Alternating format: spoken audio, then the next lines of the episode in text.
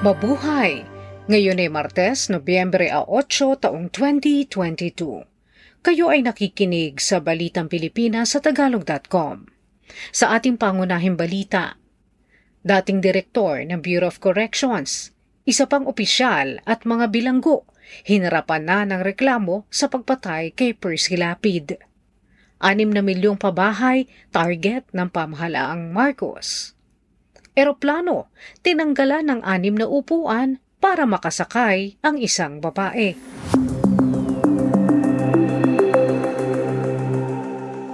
Nahaharap ngayon sa reklamong pagpatay ang sinuspinding direktor ng Bureau of Corrections o BUCOR na si General Gerald Bantag, kaugnay ng pagpaslang sa broadcaster na si Percival Mabasa o mas kilala sa pangalang Percy Lapid. Inireklamo din si Bantag sa pagkakapaslang ng isang bilanggong itinurong middleman sa pagpatay kay Lapid. Sa reklamo ng Philippine National Police at National Bureau of Investigation, kasama si BUCOR Deputy Security Officer Ricardo Zulueta at iba pang mga bilanggong nauugnay sa pagkamatay ni Lapid at ang sinasabing middleman na bilanggong si Cristito Palanya na unang nakilala sa pangalang June o Crisanto Villamor. Ang mga reklamo ay inihain sa Prosecutor's Office ng Department of Justice noong Lunes ng umaga. Siyam na bilanggo ang kasama rin sa inireklamo sa pagpaslang kay Lapid. Sinabi ni Justice Secretary Jesus Crispin Remulla na nadiin si Bantag sa pagpatay kina Lapid at Palanya sa pamamagitan ng sinumpaang salaysay ng ilang mga taong inalam ang kaugnayan sa kaso. Napag-alaman ng mga nag-imbestiga na ang mga video ng pambabanat ni Lapid kay Bantag ay ipinadala ng kanyang Deputy Security Officer na si Zulueta sa dalawa sa mga bilanggo. Aalamin din ayon kay Remulla ang posibleng kinalaman din ni Bantag at Zulueta sa ilan pang mga bilanggong namatay sa ilalim ng kanilang pamamahala. Sa panahon ni Bantag, ang nasasawing bilanggo bawat taon ay ang pinakamataas kumpara noong simula ng nineteen ninety.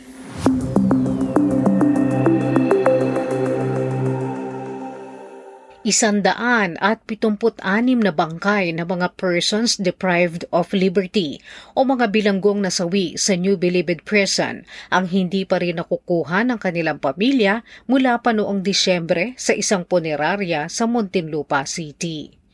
Ayon sa funeral home manager na si Charlie Bucani ng Eastern Funeral Homes, ang mga bilanggong ito ay nasawi dahil umano sa natural na kadahilanan, samantalang ilan lamang ang naotopsiya. Sinabi ni Bucani na limampu hanggang anim na pung patay na bilanggo ang nadadala sa kanilang funeral parlor bawat buwan. Ang lahat anya ng namamatay sa Bilibid ay sa kanila dinadala, maliban na lamang sa mga nasawi sa COVID nineteen.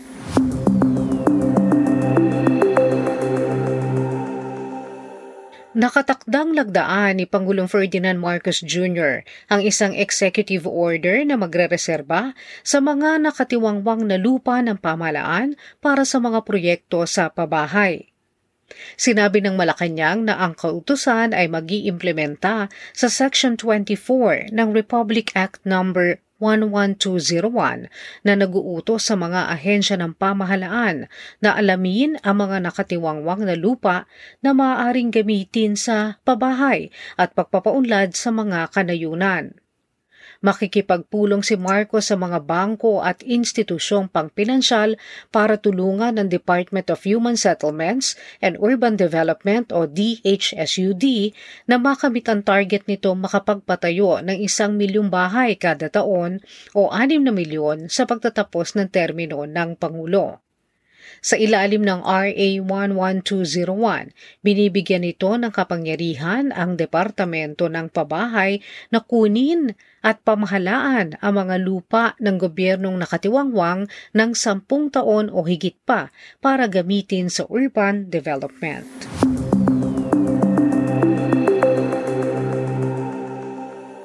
anim na libo tatlong daan at apat na anim ang bagong kaso ng COVID nineteen na naitala mula Oktubre thirty-one hanggang Nobyembre sais ayon sa Department of Health. Ang arawang kaso ay pumapalo sa siyam na raan at pito o tatlumpung porsyentong mas mababa kaysa sa nakaraang linggo. Dalawandaan at apat na tatlo naman ang beripikado ng ahensya na nasawi dahil sa virus, kasama na ang dalawampu't walong namatay noong Oktubre dalawampu't apat hanggang Nobyembre sais. Samantala, mahigit sa pitumpu't tatlong milyong Pilipino o siyamnapu't apat punto dalawampu't isang porsyento ng target na populasyon ang nabakunahan na ng kumpleto laban sa COVID nineteen at mahigit sa dalawampu milyon naman ang nakatanggap na ng booster. Simula noong Oktubre dalawampu't walo, voluntaryo na ang pagsusuot ng face mask sa loob at labas ng mga lugar batay sa kautusan ni Pangulong Ferdinand Marcos Junior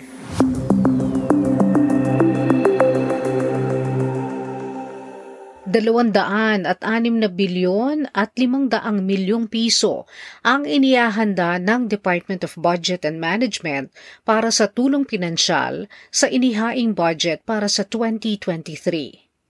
Sinabi ng D B M na ito ay gagamitin sa iba't ibang ahensya ng gobyerno. Ang Department of Social Welfare and Development ay makakatanggap ng isang daan at anim na limang bilyon at apat na raang milyong piso para sa social assistance programs nito. Ang Department of Health naman ay bibigyan ng dalawampu't dalawang bilyon at tatlong daan at siyam na milyong piso para sa tulong medikal sa mga mahihirap na pamilya. Makakakuha naman ang Department of Labor and Employment ng labing apat na bilyon at siyam na raang milyong piso para sa mga programa sa mga manggagawang nawalan ng trabaho. Dalawat kalahating bilyong piso naman ang para sa Department of Transportation sa ibinibigay na tulong sa gasolina at diesel sa mga driver ng pampublikong sasakyan. Isang bilyon naman ang para sa Department of Agriculture para mabigyan ng tulong sa kanilang gasolina at krudo ang mga magsasaka ng mais at ang mga mangingisda. Ang dalawandaan, anim at kalahating bilyong pisong alokasyon ay bukod pa sa ibang tulong sa mahihirap katulad ng Pantawid Pamilyang Pilipino Program, tulong sa mga mag-aaral, health insurance program at iba pa. Samantala, ang piso laban sa dolyar ay patuloy na lumalaban na ngayon ay nasa limampu't walong piso at limampu't walong sentimo sa pinakahuling trading noong Nobyembre siyete.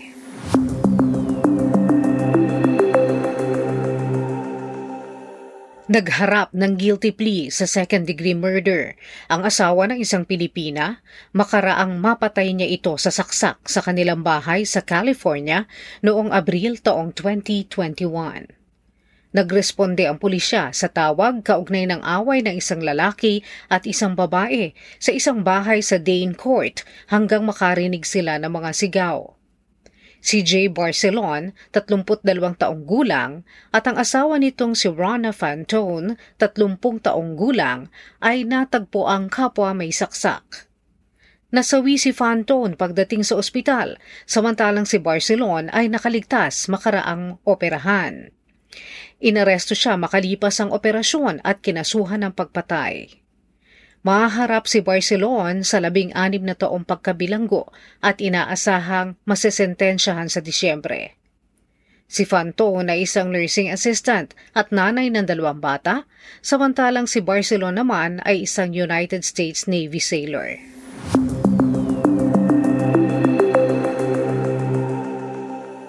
Viral ngayon ang larawan ng napakaraming hindi naubos na pagkain ng isang grupo ng mga customer sa isang eat-all-you-can restaurant sa Pampanga. Tumanggi kasi ang mga customer na dagdagan ng bayad sa kanilang kinain sa Bariotic eat-all-you-can nang hindi nila naubos ang kanilang kinuhang pagkain. Sa viral na larawan, nakiusap ang may-ari ng restaurant na huwag magsayang ng pagkain at sundin ang patakaran sa buffet na babayaran ng dagdag kapag hindi naubos ang pagkain kinuha. Ang bawat isang kumakain sa naturang restaurant ay sinisingi lamang ng apat na raan at siyam na putsyam na piso.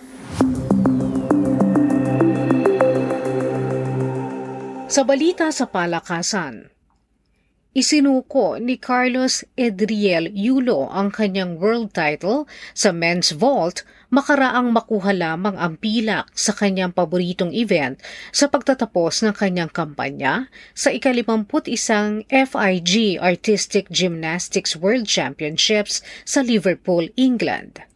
Tansong medalya naman ang kanyang nakuha sa parallel bars. Nangunguna na sana si Yulo makaraang mag-average ng fourteen point nine five zero sa kanyang dalawang attempt, nang bigla na lamang makuha ni Arthur Davtyan ng Armenia ang ginto sa pagkamit ng iskor na fifteen point zero five zero.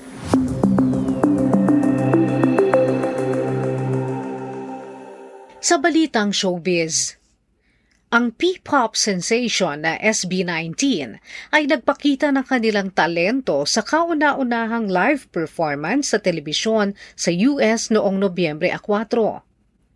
Ang limang miyembrong grupo ay lumabas sa Good Day, New York, isang pang-umagang programa sa Fox five. Inawit nila ang kanilang pinakabagong single na W Y A T o Where You At, na siya ring titulo ng kanilang kasalukuyang tour. Ang S B nineteen ay may palabas sa Los Angeles sa Nobyembre dose at sa Redwood City sa Nobyembre eighteen. Ipinakilala sila ng Fox five sa pang-umagang programa na kauna-unahan at kaisa-isang Filipino act na nakapasok ng tatlong Billboard charts sa pagsisimula ng kanilang karera.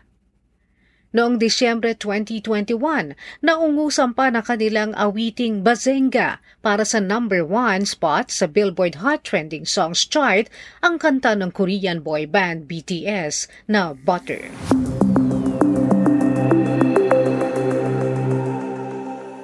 Sa balitang kakaiba, tinanggal ang anim na upuan sa economy section ng isang eroplano upang makasakay lamang ang isang pasahero. Ang espesyal na taong ito ay si Rumea Gelgi, dalawampu't apat na taong gulang na taga Istanbul, Turkey at lumipad patungong San Francisco, U S A. Ang dahilan ng Turkish Airlines sa pagbabagong ito sa kanilang eroplano ay upang mapahiga sa isang stretcher si Gelgi para sa labing tatlong oras na paglipad. Si Gelgi kasi ang pinakamatangkad na babae sa buong mundo sa taas na pitong talampakan. Ito ang kauna-unahang paglipad sa eroplano ni Gelgi na mayroong kondisyon na tinatawag na Weaver Syndrome na nagiging dahilan ng sobrang paglaki ng mga buto. Gumagamit siya ng wheelchair o walker para makagala dahil sa kanyang kondisyon. Si Gelgi ay nagtungo sa California para makapag-aral pa kaugnay ng software development at magtrabaho kasama ang Guinness World Records. Unang nakuha ni Gelgi ang titulong pinakamataas na nabubuhay na teenager sa Guinness World Record noong two thousand fourteen. Opisyal siyang kinilalang pinakamataas na babae sa mundo noong twenty twenty-one. Hawak din niya ang mga record sa pagiging babaeng may pinakamalaking kamay, pinakamahabang mga daliri, at pinakamahabang likod sa buong mundo.